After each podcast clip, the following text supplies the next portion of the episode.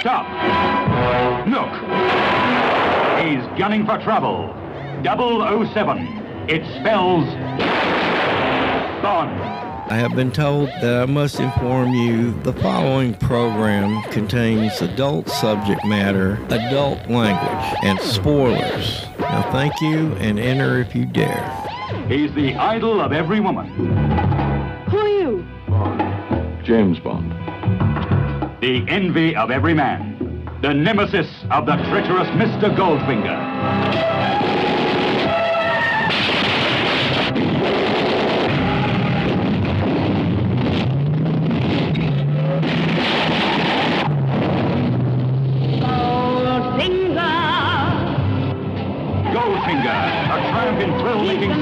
entertainment. The man with the mind. A mind. three-time winner for Fleming Secret Agent 007.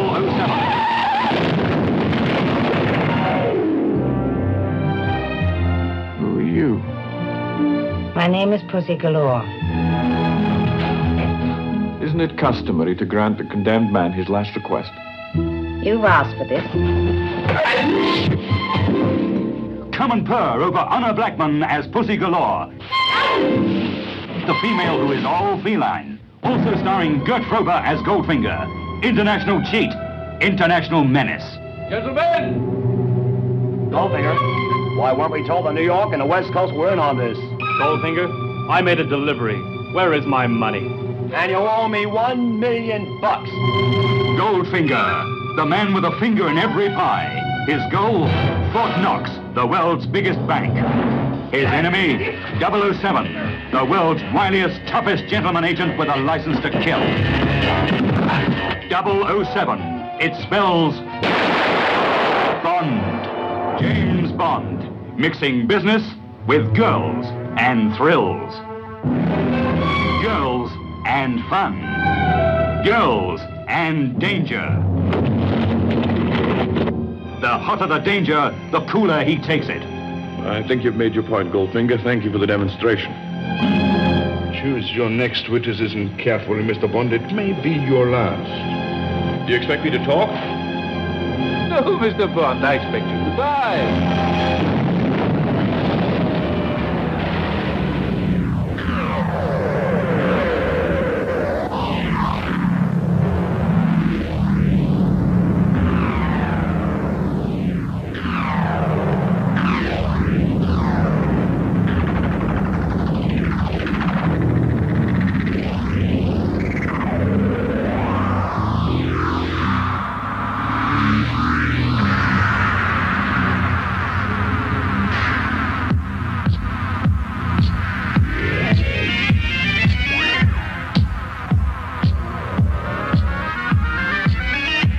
Back to James Bonding, the father and son spy-fi podcast. I'm Diabolu Frank, and with me is Old dude. And this time we're going to cover what many feel is the greatest James Bond movie of all time, Goldfinger. What was Goldfinger about? Well, Goldfinger is another megalomaniac that has a uh, thing for gold. He worships gold. He desires gold sexually. He just loves gold, but he wants his gold more valuable than anybody else's gold. And he cheats at golf. He cheats at everything. So the movie opens with dark water outside of some sort of chemical plant, I don't know what it is, in Mexico. And we see this bird on the water, and as it gets to the shore, you realize that it's a hat being worn by a scuba diver who turns out to be James Bond, who sets up some plastique and blows the place up. Under his skin suit is a tuxedo of all things. And so you know right then, you just don't take any of this stuff seriously. And I'm totally cool with that. I'm totally fine with, you know, we're gonna, we're totally in a fantasy land here and that's awesome. Goes to a cantina, hot, hot, uh, Latina in the cantina, ends up going back to her room, catching her in the bath, starts smooching on her. And another shot that I love she is an enemy agent and you see the reflection of her partner coming up behind Bond with a truncheon. He swings her around. She takes the blow. Total pimp move. And it's a, it sounds painful too. It sounds like he just clubbed this poor chick's head. And then a really good fight sequence between Sancho and, and Bond. Sancho ends up getting electrocuted in the bathtub when Bond throws a electric fan in and leaves the girl. I think it was an infrared heater. Hmm. Uh, every, a lot of people had those back then. Uh, Uh, some of them were just regular heaters, but some of them were called infrared heaters. So that's what he threw in. Of course, as we discussed before, you know, the fact that there was a heater on when there was no evidence in this Mexican place that there was anything cool about it. I mean, you know, I mean, she was dressed scantily in the bar and didn't seem the least bit uncomfortable. And she retires to this this bubble bath and has this hair glowing. You know, when you're seeing sweat on Sean Connery's forebrow. well, whether it's a fan or a space heater, Sancho's dead, and Bond is off to his new adventure, and that's when we get the credit sequence, which is one issue that I have with the movie is it's essentially the same credit sequence as From Russia with Love. Beautiful woman with images being projected onto her body. This time, though, it's images from previous Bond movies instead of just the credits. But she's just sort of s- sitting there or lying there or what have you. It's just being projected on her static body. I think that From Russia with Love did it better. But in terms of the theme song, in my opinion, Goldfinger is the number two best James Bond theme song of them all. You had a different opinion, though. yeah, I thought it stunk. I thought it stunk when I was a kid. I still think it stinks. And what don't you like about Goldfinger? It's forced. It's it's just it's not that the woman can't sing. It's not that the musicians can't play. It's just forced. It's not. It's like it's like somebody with no rhythm wrote it. uh, they're trying to uh, make up a song telling a story, and it, it's just forced. I mean, there, there's no flowing. It, uh, and I love music. I love all kinds of music, and that uh, I can't say it's not music. I can say it's bad music. and I freaking love the song. I, I, I love it as a song. I love it as a theme song. I love how that sax is like penetrating the body. It, it, it's like one of the knives going into somebody. Wow, wow, wow. It's it's just so violent. You know, it's so aggressive. And then uh, Shirley Bassey's vocals have velocity to them. It's like the bullets ripping through the air. You know, Goldfinger. She's just attacking you with with these lyrics and the lyrics themselves are so perfect because they're painting the picture of this monster this this just evil man who's who's uh, everything you would want in a bond villain based on the lyrics and he of course has the obsession with gold again. And and so he he values this material thing over anyone else's life. And uh, the, my, the only complaint I really have about the song is it is kind of repetitive. It's it's one of those songs where it becomes an earworm because it's really only got what like two verses, you know, uh, and a chorus, and so it's very simple and it's somewhat repetitive, but it's it's just the nigh quintessential Bond theme because it paints a picture of the world. It has that menace to it. It has that sensuality to it. Uh, and, and no Bond song has ever ended as well. It, it reaches such a crescendo, you know, with with the the, the her vocal and, and her holding that long note, and the horns are going, and it just kicks all kinds of ass. I love that song. Yeah, but it's not a saxophone. Well, um, no, I said horns. Yeah, well, but it's it's I know there's trumpets in there, and there, yeah, it's a mix. it's a it's a trumpet with a Yeah. cup. Is Yeah. what it is. Yeah. yeah. Okay. So then the horns are over with, and uh, where where does it pick up from there though? I don't recall now What do you mean? because this is the first one that doesn't have the girlfriend. So I don't remember where the movie picks up when it comes out of the credit sequence. Are they already on the boat, It uh, on the boat. or do they start off at headquarters? I don't remember where where it goes from there. it goes into a Moneypenny scene. They all go into a Moneypenny Okay. scene. Yeah. Uh, Right, because this is the one, the the sniper sequence that opens these movies, where Bond's walking out in the front of the scope, turns and fires. I never liked the ones where he's wearing the hat, and it bugs me too because we're three movies in, and Connery almost never wears the hat anyway, and it seems like he has the hat each time just so that he can throw it onto the hook in M's office. And this time, Moneypenny is the one who gets the hat and does the toss. And I dug that. I really dig Bond and Moneypenny's relationship and how she gives as good as she gets. But I'm really hoping that when we get to Thunderball, we're done with that damned hat. I'm sick of that stupid hat. You say so. well, this was a very hat centric movie. So yeah, I, I would hope that they would finally be like, okay, we're done with the hats. We've done the hats to death with Goldfinger. So we well, find out. just like John Wayne and the the hats in the movies where he he throws it on. You know, he's not John Wayne. He doesn't throw the movie the the hat to the to the weather vane on top of the house. But the whole point is that he never misses that hat rack. Mhm. See, that's the the gummy of it. It's like being in the office and making a two pointer in your garbage can. Mhm. So we find out that the British Secret Service wants to investigate. Uh, what's the fellow's name?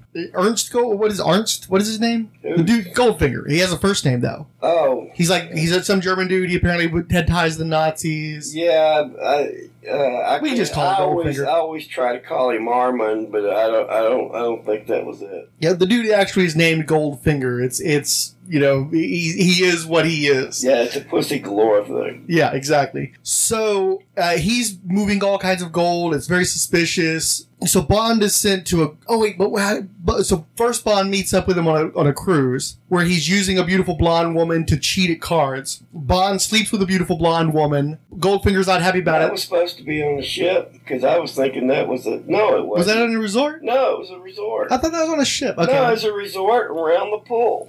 It was nothing because it was all fucking rear projected. You know, it, it- was weird to me because you'd have this really nice scenery, and it's like, and then you well, start to I see the pointed out to you in the very beginning because I I remember even when I was a boy, you know, uh, I was probably I, I saw it as a matinee about late the summer of 1965 at Meyerland. It was the first Bond film that I actually saw in a movie theater, anyway, and uh, of course it was an old movie by then. But even I, sitting there in Meyerland, looking at it, going, "What is this?" With all this overlapping projection, and it looked just so fake. yeah, because you've got the chemical plants in Mexico, and then there's this Yeah, wall that tank- has It was to. a tank farm. I don't think it was. Right, okay. uh, but, but the crazy thing is, right outside the fence is a cantina. right, right, exactly.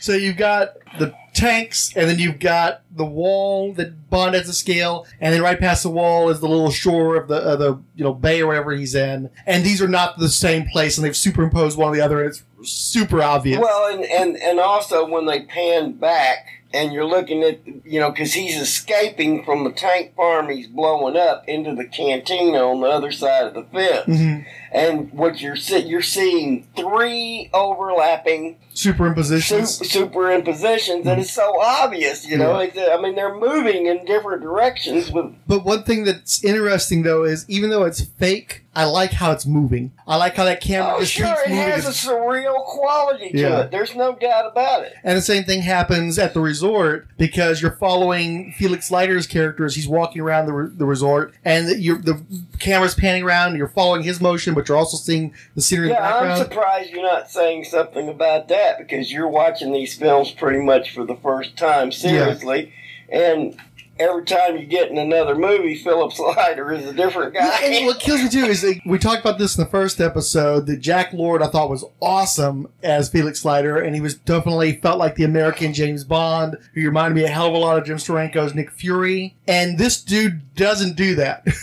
this dude looks like a salesman or like an insurance salesman to me. and he's middle aged and gray hair. Yeah, you know he's he's got a, a, Yeah, a, a typical look- build. yeah. His, his suit doesn't fit him. He, like He uh, probably actually looks like a real spy at the time. right, a real But- frumpy but, guy. Yeah. You know, we're, we're we're wanting spies that look like spies. Yeah, you know, I mean, Jack Lord was so cool and so fashion. And what's funny is it turns out this dude is actually a year younger than Jack Lord. But I guess Lord was getting the dye in the hair and he's keeping himself up and he, and he looked good about it. But yeah, big disappointment in Well, there's, Leiter. there's people in our family that, that went silver in their 20s, so Yeah. I, I'm still hoping to go silver. It hadn't happened. I've got some some streaks going. but Well, I was a blonde that strutted it like a cock, and of course now I'm an ugly salt and pepper, and it, it really hacks me off. yeah, luck of the draw. There you go. So Leiter's the one who puts Bond, or I guess initially puts Bond onto Goldfinger. And again, what's weird is all the principal, like you've, you've got the scenery, it looks cool,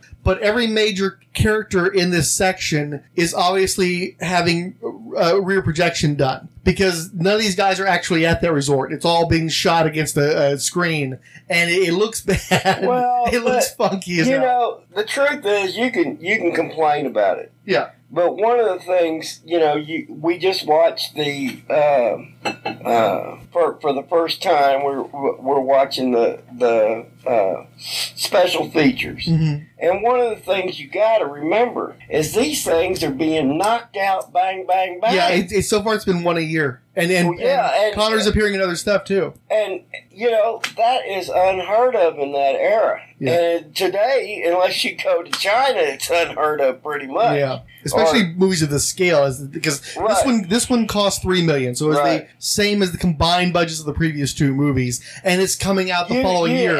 You got to realize that, uh, and I'm not even sure you can say that it's due to inflation. I just know what things cost then and what things cost now, and every time I calculate it, it's about ten times as much. Mm-hmm. So, you know, But that just goes to show you that's a thirty million dollar movie by today's standards. But at the time, it made a hundred and like something like hundred and twenty six million dollars. So.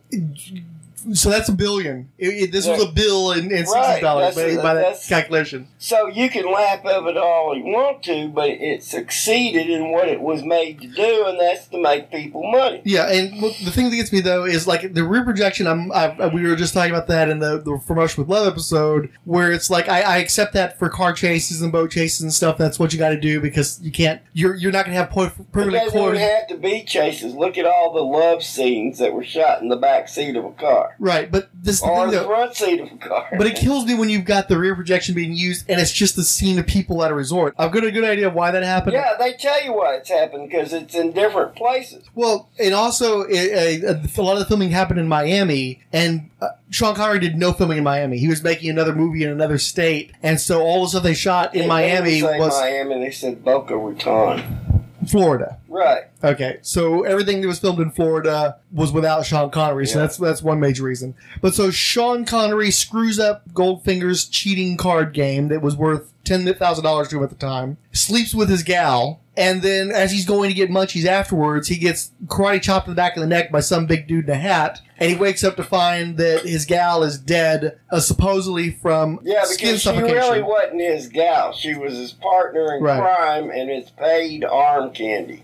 Well, they make a point in this movie too that all the women that are hired by Goldfinger, none of them are sleeping with him. Right. And I think that that's kind of an important thing because I don't know if it's important because Bond needs the untainted Strange, or if it's the matter of they're pointing out that Goldfinger it's doesn't all- care about the Strange's own it's- self. He, he he's a Trump man. He want it, it matters what how people see him. Okay, he's in love with gold. He ain't got no time for women. Mm-hmm. He's in tr- He's in love with gold. Mhm.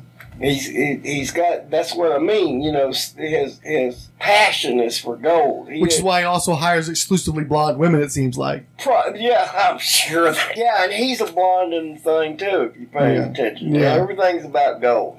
But supposedly the woman dies. She's she her body is lying on a bed covered in gold paint. Supposedly she dies from skin suffocation. Right. And I remember seeing this movie as a kid and asking my mother, "Can you die from your skin?" And she's like, "Yeah, you breathe through your skin. If you, if you don't have, uh, if, your, if your skin's completely covered, you can suffocate." Not true. but apparently, apparently, it was commonly believed back in the '60s that that can happen. But as long as you can breathe through your nose and your mouth, No, it is, you're not. it, You're, is- it is true. no, it's not true. Oh yeah. I just looked it up. It's not true. What can happen is you you clog your pores, then you can overheat because you're not You sweating. can also and you can also toxic shock. Right, you can absorb toxins through your Right. pores from the paint, but you're not actually going to suffocate because you're still breathing. Oh well, if you want to make, I'm just saying, if you paint, it can be hazardous, but, but you're not going to suffocate to death just from having gold paint. Well, but- and by the same token, like the, they did the thing where you have to have a six inch space somewhere in your body that, so your skin can breathe, and that's a bunch of hooey. It doesn't mean it doesn't matter at all. But in the movie, they did do that. They did leave a hunk of her belly open Well, just it's, in case. it's because there was uh, I can't remember what actor actor. In fact, uh, it was an actress died, uh, and it, but it wasn't gold paint; it was silver paint. And- Well, I can tell you that Buddy Ebsen was the original uh, Tin Man in The Wizard of Oz, Mhm. and he had a toxic reaction to the That's skin right, paint that's right. and had to quit the role. right. So the girl's dead, and so then later on, Bond inserts himself into a, a golf game with Goldfinger, where Goldfinger and his henchman, a giant Asian man named Oddjob, are cheating at golf. But Bond manages to cheat them in return and win the golf game, and that's a pretty fun sequence. Actually, I loved uh, Bond's uh, smart ass caddy that uh, that was working with him at the time. I wish that guy carried on for more than Well, and, and and I, lo- you know, the whole point is is Bond was out cheating him right in front of him. Yeah, You know, every he, he would turn his cheats a, around on him. yeah. Uh, and in that golf sequence, he did, you know, he caught him cheating, so he, he just switched balls on him. Yeah, uh, but the problem is, is by beating the already cheating. Talk about being a Trumpy. Uh, Goldfinger, Goldfinger gets pissed off, and now Bond has closed off an avenue of trying to pursue Goldfinger because he can't talk him into acting like you're they're in a business deal. He was trying to try to actually have like dealings with him to get more involved in his organization, and by beating uh, Trump, it, it it fucks up his game. Uh, but he's at uh, headquarters. We get to see Q again. He's actually called Q, and this is when we turn in the Bentley and we get the Aston Martin, and that is a four wheel drive vibrator. That car is fucking pure sex. It is a I don't give. I'm not a car guy, but I look at that thing and it's just glorious. It's an erotic car, and then when you add things like the flipping license plates and the oil slick jets and the ejector seat on the passenger side and the the gun turrets and the signal lights and uh, what was the other one? Smoke. Yeah, it had smoke. So fucking awesome. It's completely ridiculous. You would never see it in real life, but it's one of those deals. And also, wasn't this the first time where we got to see the weapons testing area and they're doing all the cool, ridiculous stuff like the gas emitting uh, parking meters and stuff? Right, I always loved that about Bond movies. right. And I love that uh, apparently Desmond Llewellyn got hired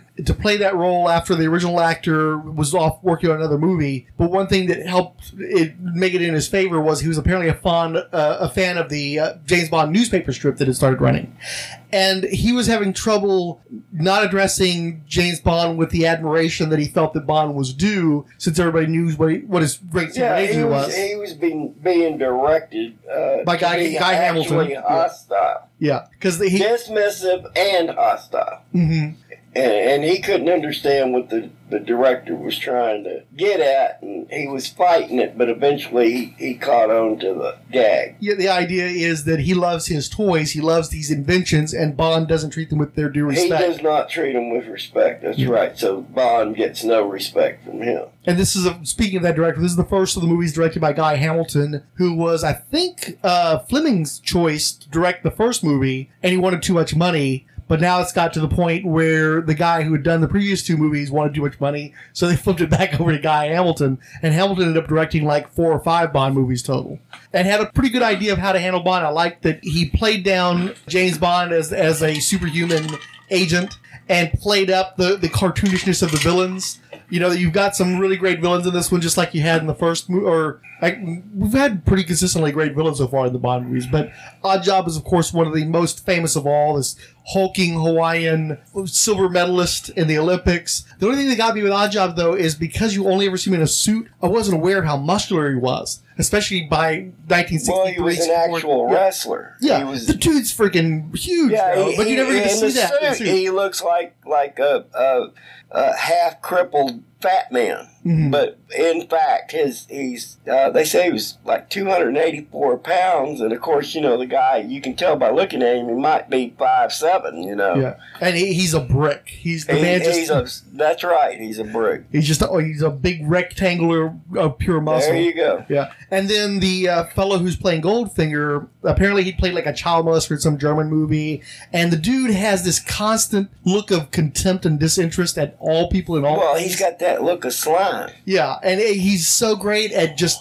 look. You you he's got such a punchable face. He's one of these guys you just like you hate him on. Well, sight. he looked he looked all right when he was wearing his glasses and he had his real haircut. Well, actually, I And think that was a different actor. I think that was a screen test of the first actor they'd hired to play the part, but he got replaced by this German dude. I don't think that's the same guy that was in the special features. All right, if you say so.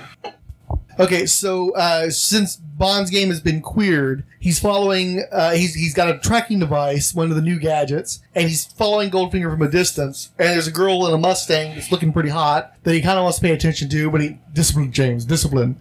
And uh, he, he doesn't pay mind to her until she takes the sniper rifle, the 22 that we saw in From Russia with Love, and starts firing on him from a higher cliff and then they end up having a, a car chase, and Bond whips out the Ben Hur spinning, you know, uh, uh, scythe things. Which I asked you if if Ben Yeah, Hur they, come out by that called, they were called spinners. Yeah. So And uh, it turns out that Ben Hur was in '59, so they did totally steal that from Ben Hur. And so he crashes her car and takes her and drops her off. She's very curt with him. She his charisma is doing nothing for her. So then Bond goes back to the villa of Goldfinger and he's he's monitoring what's happening. And he's looking really good like a black turtleneck and looking like a cool spy.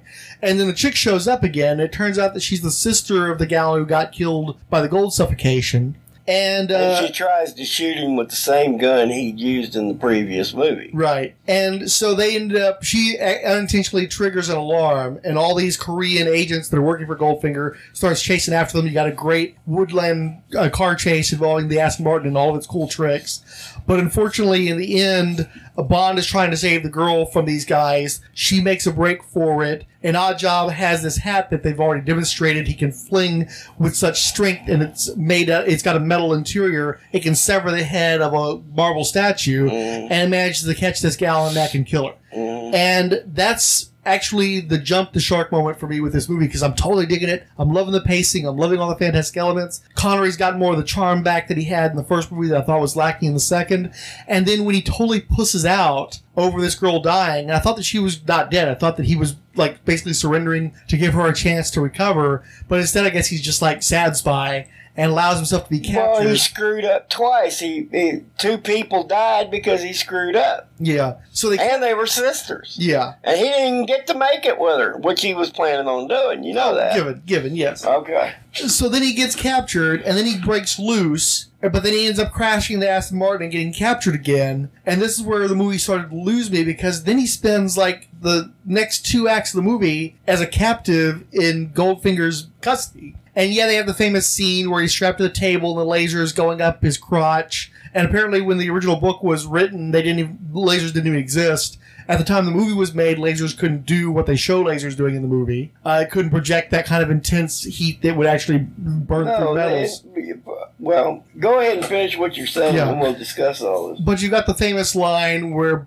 Bond's like, Do you expect me to talk? No, Mr. Bond, I expect you to die. And Bond manages to talk him out of killing him because of what he might know about the grand scheme. So it's a total bluff. And at no point over the course of the time they're keeping Bond alive from this point onward do they ever offer any kind of satisfactory answer to why Bond is still alive. And and Bond himself, instead of escaping at some point, he escapes and then he gets captured again and again. It's like, what the fuck you doing, Bond? Get your shit together. I, I, I, he's spending all his time being held by people. He wakes up from getting shot with a trank gun, and he's on an airplane. And Honor Blackman's there from the Avengers, and she's playing the infamous Pussy Galore. And it's like, for me, it's almost like a totally different movie at this point because, like, wait, so the the gal that I was I thought was kind of cool and was was immune to Bond's charms is dead, and now there's this other lady, and she's a henchman for Goldfinger and a pilot, and she's got the ridiculous name, and like it, it felt like I'm starting all over again with this movie. It ticked me off. Well, first off, a lot of the stuff that's ticking you off was designed to keep fans. Everything, everything that was in the previous movies is in this movie. Mhm. You look at the weapons. The same weapons are in it, only they increase it even more. They push the weapons so far that an American soldier is carrying a British Sterling machine gun. Come on now. And not only that, but they're also carrying 1928 Thompson machine guns and the M1A Thompson machine guns. You know, one being developed in the 20s and another one being developed for the 40s. And it's true they both existed in World War II. They needed so many arms so quick. But the truth is, by the 1960s, you wouldn't have seen those two machine guns, and the and you certainly wouldn't have seen the British Sterling machine gun. There was also some British 303s that showed up, and I, and I know why it is. It's it's because they're trying a lot of that Fort Knox stuff was actually being done at Pinewood. You know, they did some stuff in Knoxville, but they couldn't get access to Fort Knox. They uh, they said that they had permission one time to fly over Fort Knox. And as we discussed, I have had when this movie come out, I'd been to Knoxville three times on trips to Louisville, and I'd been. We always, my mother would always take us around. That's Fort Knox, as if we didn't see it before and the closest we'd get to it was about a mile away. There's a there's a high place where you pull over on the side of the road and get the same shots you see in the movie.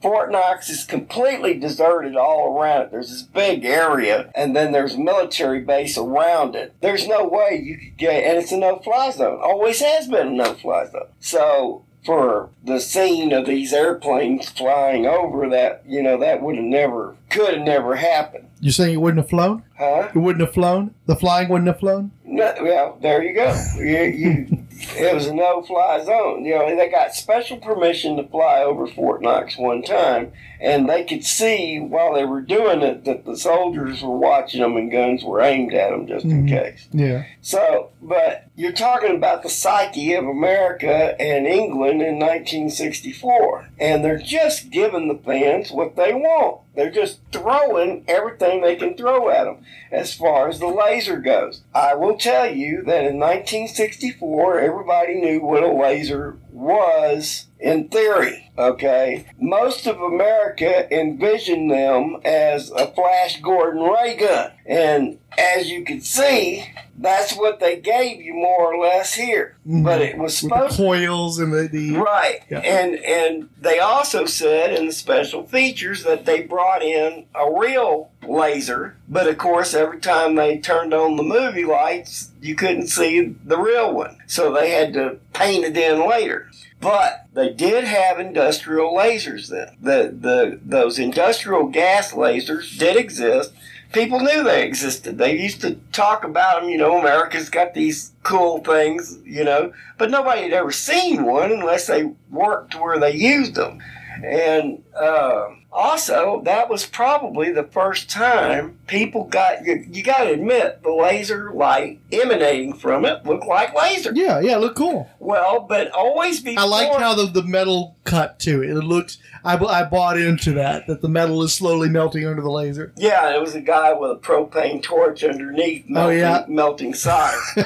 But it worked, man. Yeah, okay, but the the uh, uh, the thing is, people were actually getting to see what laser light looked like because in most cases it was like Forbidden Planet. Remember the laser light? It was kind of it was colored, but it was spread out. It was like a wide beam. Mm-hmm. Or you got the Flash Gordon kind where sparks were flying from the end of the thing. So in a way, you can say they were delivering. You know, we didn't have laser pointers, pointy, pointers, and nobody really knew what a laser looked like. I mean, years later, we saw lasers, but they weren't in color. When they showed them to us, we we watched them on TV on these uh, kind of news programs, and uh, they were in black and white. You could see this, but it was black and white. How can you tell anything of it? But that's what people wanted. And I can tell you, you know, like we were talking about, a lot of people thought this was the best Bond film, early Bond film ever. You know, it still rates as the highest. I don't really see it that way, but but what I can tell you, it created more excitement with the buying, purchasing public. You know, it was a thrill ride, and, and it was the gimmicks and gadgets inside of it. I can tell you that every kid thought Odd Job was super cool because of his hat. We all wanted one of those hats. And you talk about Avengers, John Steed ended up with one of those hats. Actually, uh, my, I believe Avengers predated Bond, at least the Bond movies. I think that the Avengers started in like 60 or 61. Of course they did. She left the Avengers to do this Bond film. Yeah. Yeah, no. she was it- the second female companion to John Steed, though, wasn't she? no, she was the first. She was the original. So uh, Diana Rigg came second. Yeah, she was second. And, Oh, okay. and long running, and then there was a whole series of them after that. Mhm. Uh, yeah, and uh, I can remember as a kid. You know, you got to understand that uh, uh, uh, I Spy, uh, the Avengers, and Man from Uncle. Man, I mean, other than the World War II Rat Patrol and Twelve O'clock High and those those kind of shows, those were what drove kids back then. Our favorite game was playing Army Men. You know we all had toy guns that were used mostly in, in World War II. Some some kids had, you know, every, people had. I never had GI Joe stuff. I had the little plastic army men. But a lot of kids had the GI Joes, and you could buy uniforms for little kids made out of the same material. And a lot of kids, when we I played with, would have the uniform and all. Man, it was you know. So uh, those toys, like the man for the the uh, the guns that were used by. Uh, uh, the bad guys and, and, and Man from Uncle. A lot of kids had to have those. And Man from Uncle also had a gun that was a camera that converted to the gun. I often refer to that as the first Transformer toy. I had one of those. Almost every kid that could get one got one. From this movie, I collected Matchbox toys. Most kids did. A Matchbox car cost 50 cents, which was a lot of money to a kid then. Yeah. But we could get odd jobs. Some of, some kids had allowances as high as fifty cents back then. Uh, I was supposed to, so it was it was it wasn't really a a constant thing where I got my fifty cents. But I guarantee you, the first thing I wanted to do with my fifty cents is add to my Matchbox collection. They had a small one of those cars, but Matchbox and another company too both made the die cast in a like a 124 Yeah. that was bigger, and everybody wanted that because it had my match my little Matchbox car. It had the uh, little blast screen that would come up behind and uh, if I remember right, the uh, on the inside you could see the column and all that, all the little switches and the, the radar screen. You could flip up the radio, and you know it was all very tiny, but it was there. Uh, but if you got the big one, it actually had a working ejector seat in it. you, you could take the top off and punch the button and eject the seat out. To a boy in 64, 65, 66, they just don't come no cooler than that. And that kind, it wasn't one of those fads that went away. I mean, that was still a big deal like in 67, 68. There was so many toys and stuff that came from that movie. And it took over stuff that we coveted before that, like the Dick Tracy stuff. Mm-hmm. You know, the, the cowboy stuff. Mm-hmm. Eventually overshadowed the Army Man stuff. You know, we all got into that too. And it wasn't just the Aston Martin. It was also the XKE Jag and and Rolls Royces. I mean, my dream car for a good piece of my life was was uh, uh, uh, Rolls Royce Silver Shadow. Man, I used to stare at my my Rolls Royce Silver Shadow Matchbox. I just thought that was awesome. I once bet a cousin. That was probably about 1969. I bet one of my cousins that one day I was going to drive up her driveway in one of those. And still today, I would go buy one. I well, I come pretty close to buying one not uh, about ten years ago because I could I could I could pick it up for uh, thirty thousand dollars or something. All I had to do is is drive to Florida where it was. I, I still think it's an awesome car. There have been other Rolls Royces since then that I would, wouldn't mind having, but I still think it's just the greatest car. They used one Burke's Law. In fact, he had Burke's Law only ran for a couple of years, and uh, he had two Rolls Royces. So both of them were Silver Shadows, but of different years. But yeah, I'd love to have a 1966 Silver Shadow. You bet. Yeah, I think that Aston Martin was the most popular toy of the 1964. The larger one you talked Uh, about. I, oh, you know the large. They made them with the ejector seat and stuff. You know, our remote control cars had cables them. Uh, there were several companies that made those. I never had one, but but some of my friends did have them, and we played with them. You know, in fact, I'd stand in line with neighborhood kids when people in the neighborhood had one to get my chance to drive it. I think in 1964, my father gave me a tractor trailer truck that that would do like that. I didn't really care. I mean, to me, that was just as big as a remote control vehicle was to to y'all in the uh, early '80s when y'all were getting into stuff like that. You know, you don't miss what you've never seen. But it did have a tremendous effect on us. But every time a Bond movie come out, there would be something in it that would catch on, and uh, you know the toy manufacturers were starting to catch up to that stuff, and it, and it went even further than that. I mean, some of the lighters. Uh, even my father, you know, when they when he started carrying a butane lighter, and I've got I've got some of them here, and it wasn't it was a big deal because those first butane lighters, you had to buy the whole tank. You replaced the whole tank, which was a metal tank and the spout and all that. Basically, all your your lighter was was a flint striker and the outside case. Everything else you had to replace, and it was expensive to do so. But if you had a butane lighter, man, you impressed a lot of people. Then, of course, everybody smoked. You know, your grandfather smoked, and that's why I have a couple of those old butane lighters, which are of no good whatsoever.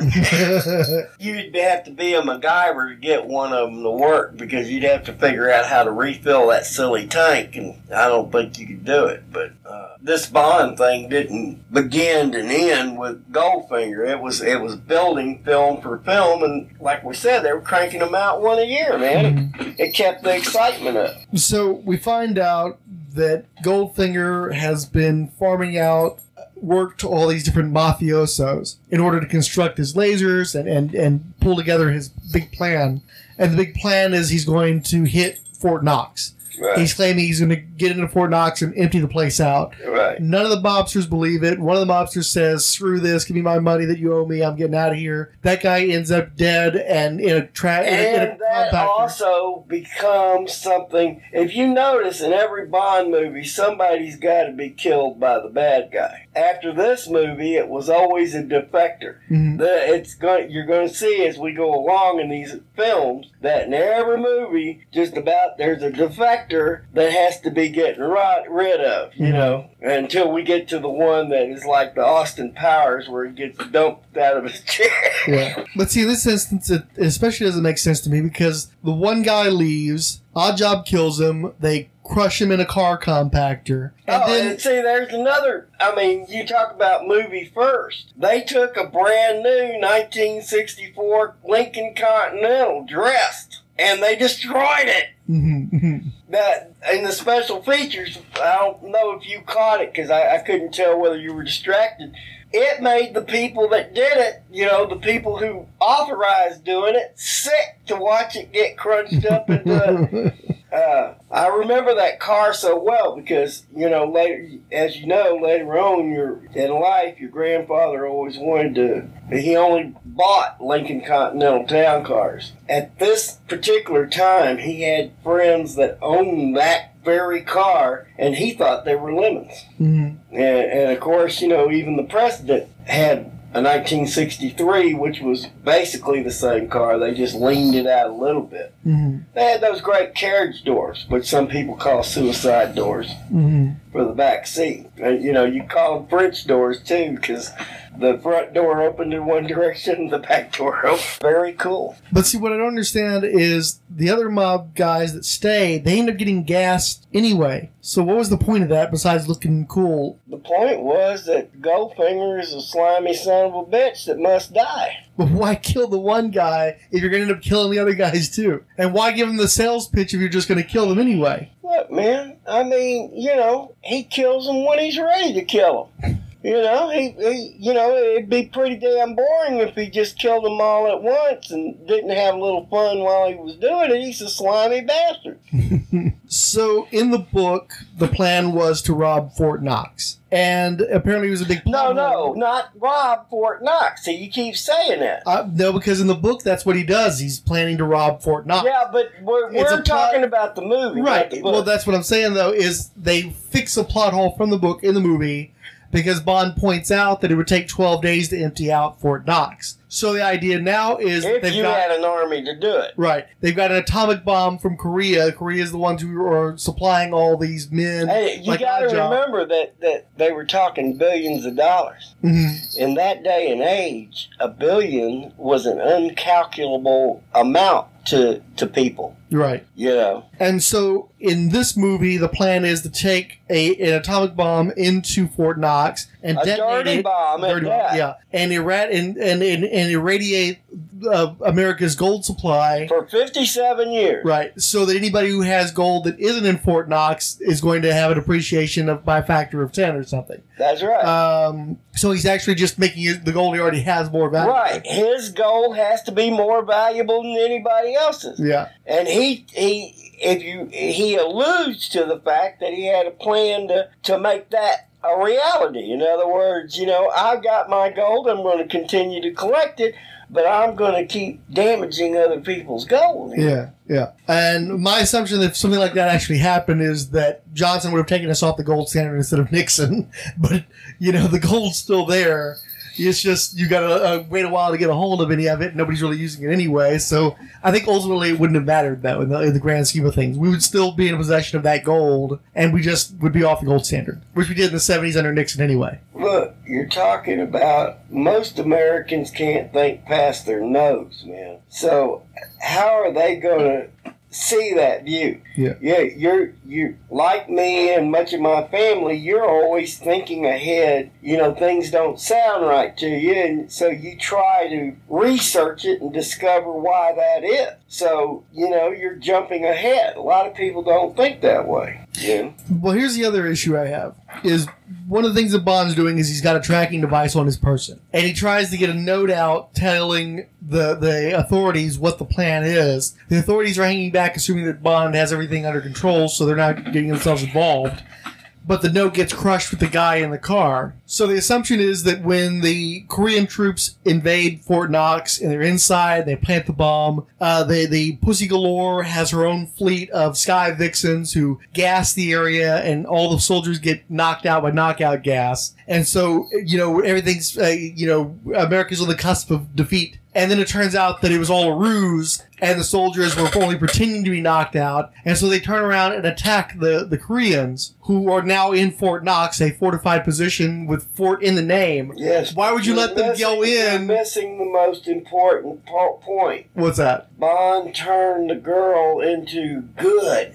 Right, right. They, His love is so overpowering. His passion is so overpowering that he made a bad girl good again again. Well, speaking of overpowering, that got a little rapey. Bond ended up taking Pussy Galore into the barn. They do judo moves on each other, and before he pins her down and forces her to kiss him, and then she eventually relents and and and gets get, goes for the Galore. Where do you think muskrat love comes from? Uh, I'd rather not think about where Muskrat love well, comes from. the- the- I understand your point. It, it looks like he's doing something dishonorable. But in this case, he knew that she wanted him. And all he had to do is show her what his love was about without raping her. He just slit her a little bit of tongue there, and she goes, Oh, wow, this is what I've been missing. Okay. And sucks him down. It's gross. you know that we watched the bonus material where Honor Blackman is basically saying that Sean Connery is the hottest guy she ever met. But I really don't feel the chemistry between those two in this movie. I don't. I'm not seeing it. Well, you know, I have to admit I agree with you on it, you know, but I have to not just because of Honor Blackman's. You you got to understand how controversial it was to most people who didn't know anything about her contract. It was the first time people got in this country got a good look at Honor Blackman. She was well known where she was, but we only pretty much knew her from Avengers, and of course, it was a real cheap the way they filmed it there, when you look at the digitally enhanced, because I've got them, DVDs of them, it actually, I remember when I was a kid, it looked that way on American TV. Basically, you could barely see the scenes, especially indoor scenes with her, because if she hadn't have been such a white person, she was a blonde and very fair skinned, you'd never seen her at all in that. She stood out, even though everything was dark and almost non distinguishable in, in a lot of that. So, really, all you saw was her face and the shape of her eyes and what her hair, the shape of her hair, and of course, that mole on her face looked much darker and stronger in black and white. Nobody knew she was blonde. And then here comes this color picture on a big screen, and we're going, oh, that's her, you know? And, and people are going, well, you know, she's even better looking than she was, you know? in that interview we saw, she never mentions just how great her career was after. But everybody thought it was insane because she was a big deal because of the Avengers. And they saw where she was jumping ship to see the movie, to be in the movie, but for Americans, they kind of wondered what happened to her after that. I, I wasn't really into her though. I, did, I didn't like the character. Uh, she was too. It's like you're talking about being forced. Uh, the the woman who's avenging her sister's death, and she's she's going out there with her sniper rifle, and she sucks at it, but she's doing her best, and that's what she's focused on. She's not interested in Bond. That was working for me. And then Son, then Honor Blackman shows up as Pussy Galore, and she's not interested in Bond either, except she is. Missed the train by 20 years. Uh, let's face it, 20 years later, you're still a little kid. And, you know, so much has changed, the culture has changed. You don't see it the same way we saw it. I mean, you're looking at it as, uh, I mean, that'd be like you watching a Ma and Pa Kettle film. The humor worked for us 20 years later, but it's not going to work for you. yeah, It's going to look like bad acting and silliness. yeah. You know, And again, speaking of silliness, they let the Korean troops into the fort and then they start the counteroffensive. Why would you let them penetrate your defenses, plant a bomb, and then start attacking because they were they thought what they wanted was the bomb deactivated. They wanted to catch the perpetrators and destroy the enemy by capturing as many of them as they could and trying to find out where the real enemy was Mhm. uh, because they felt it went well beyond Goldfinger. And at the same time, they didn't want to put a bullet into a nuclear weapon. Yeah. Well, and I imagine, Then again, yes, it was a ridiculous premise. right. You know? All the guys are like, "Eh," and they wake up, oh, you know, just kind of goofy. But I guess if nothing else, it contains the bomb. If it does get detonated, I'll tell you not the a part of that I really wanted to see. I wanted them guys to upright the, the overturned vehicle and climb in it and ride in. I really did. Every every time I see that movie, that comes into my head. Mhm. I want to see the guys push, and I have seen that in another film, but I always wanted to see it in this film. Uh, we do get to see Goldfinger do the great gag where it turns out under his tuxedo he's wearing a general's uniform and manages to basically walk out of the siege that, you know as, Oh, as a general. colonel's uniform. What, whichever, mili- Okay. mil- high-ranking military official, but he's got his gold Magnum 45 or whatever that was. Oh, it was Smith and Wesson. Uh, so you think that'd be a bit of a tell? I don't think many of our brass actually get to run around with Well, gold and, and see, he had a gold gun before. the man with the golden gun. that's I was right. thinking that. Yeah. There you go. we get But the it final. was, a, it was a Smith and Wesson 357 Magnum. Yeah, we get the final battle between Bond and Odd Job, which was pretty cool. Uh, Odd Job has a cool demise, and Bond does have a good zinger for it. And you think everything's going to be resolved, but then Goldfinger turns up on the plane that's supposed to be taking Bond to meet the president. So you And he think, knows Pussy Galore is, is, is a traitor, yet he's still going to use her piloting skills. right, right, Then again, here's the CIA and the military wishing Bond well, putting him on Goldfinger's plane. yeah, So, uh, oh, and that that's another point you can't, you wouldn't, most people wouldn't notice. People knew at that time what Learjet was. uh, They were still pretty much science fiction, but it'd been in the news enough people knew. And they wanted to make damn sure you didn't think that jet was a Learjet. And they used it twice. His jet was one, and the jet that he was loaded on that was supposed to be U.S. Air Force owned mm, both of them uh, were that jet, which tells you that they're, you know, everything in those those Bond movies they're promoting. Another thing you never notice is in all three movies they managed to put a Ford station wagon in there. mm, There, you know, there's a 62 in the first one, 63 in the second one, and a 64 in the third one. mm. The Ford station wagon, and it don't end there. Well, uh, Goldfinger has a cool demise. You, you, you know, Bond ends up in that pussy at the end of the, the movie, the way you would expect him to. The formula's starting to, to really solidify now. Uh, my thinking is that I, I did overall enjoy this one better than From Russia with Love. I especially, but it's really down to the first act. I thought that the first act of this movie was so awesome. And I was just so bummed that the movie couldn't carry on that momentum. But, you know, a lot of iconic imagery, a lot of fun moments. Overall, solid. Uh, definitely doesn't have the, the boring, uh, super slow parts like From Russia with Love had. But I still think I like Dr. No better. I think that just the, the raw charisma and, and, and the, the, the masculinity of Sean Connery is so much better on display in Dr. No. I still think that's a great villain. Just the circumstances, the scenery, the uh, everything about Dr. No worked better for me so far over the other two movies. But but Goldfinger definitely comes closer than From Russia with Love. okay, there you go. And what about you? Uh, like I said, I like every one of them. They all they all have their. I I can't.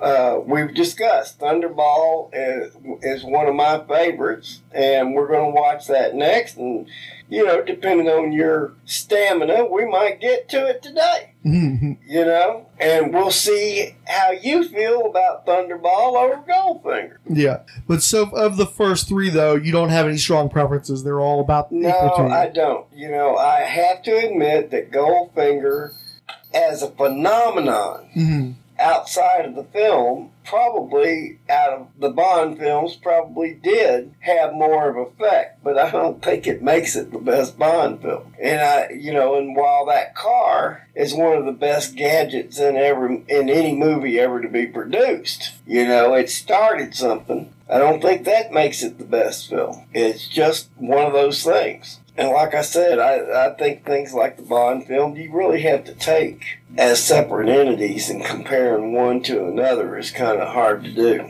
It's like comparing bonds. I, I don't think you can do it. But people have been doing it for They a long do time. it, but it's really just their preference. Mhm. You know, uh, every every bond has his own thing. I'm sure. I mean, okay, you look at your nieces and nephews, my my grandchildren, my granddaughters saw some of the Bond movies when I was watching them on VHS, and they thought they were hot. Oh, he's hot. He's hot. And I'm going, he's old enough to be my grandfather. and I know loves uh, Sean Connery. Medicine Man's one of her favorite go-to movies. You know, even as an old man, he had it working. You know. Well, he he was people's you know man of the year. I mean, uh, uh, sexiest man alive after he pretty much lost his hair and, and was all white and everything else. So Well, there you were. Yeah, I mean, uh, what is sexuality? You know, Mhm. uh, Honor Blackman was probably in her seventies when she did that interview, and she was looking pretty good. So, hey.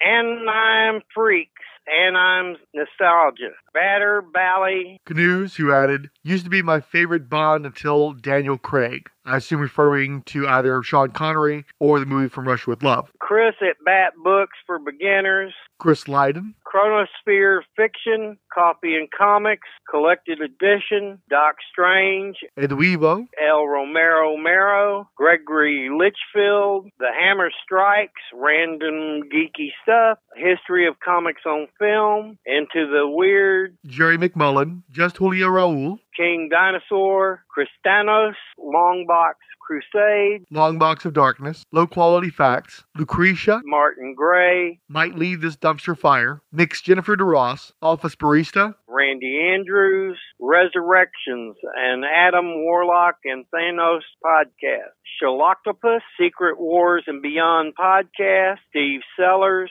Trekker Talk, and Wayne Burrows. And that is the list. All right, son. Bye bye. Secret.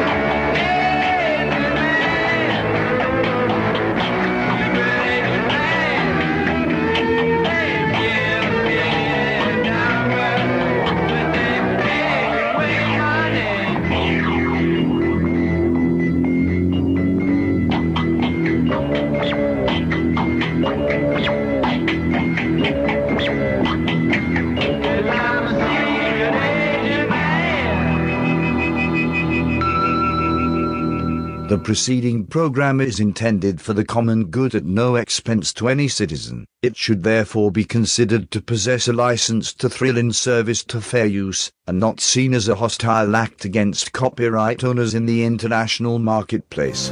As always, should you or any member of your team be caught or killed, the Secretary will disavow any knowledge of your actions. This message will self destruct in five seconds.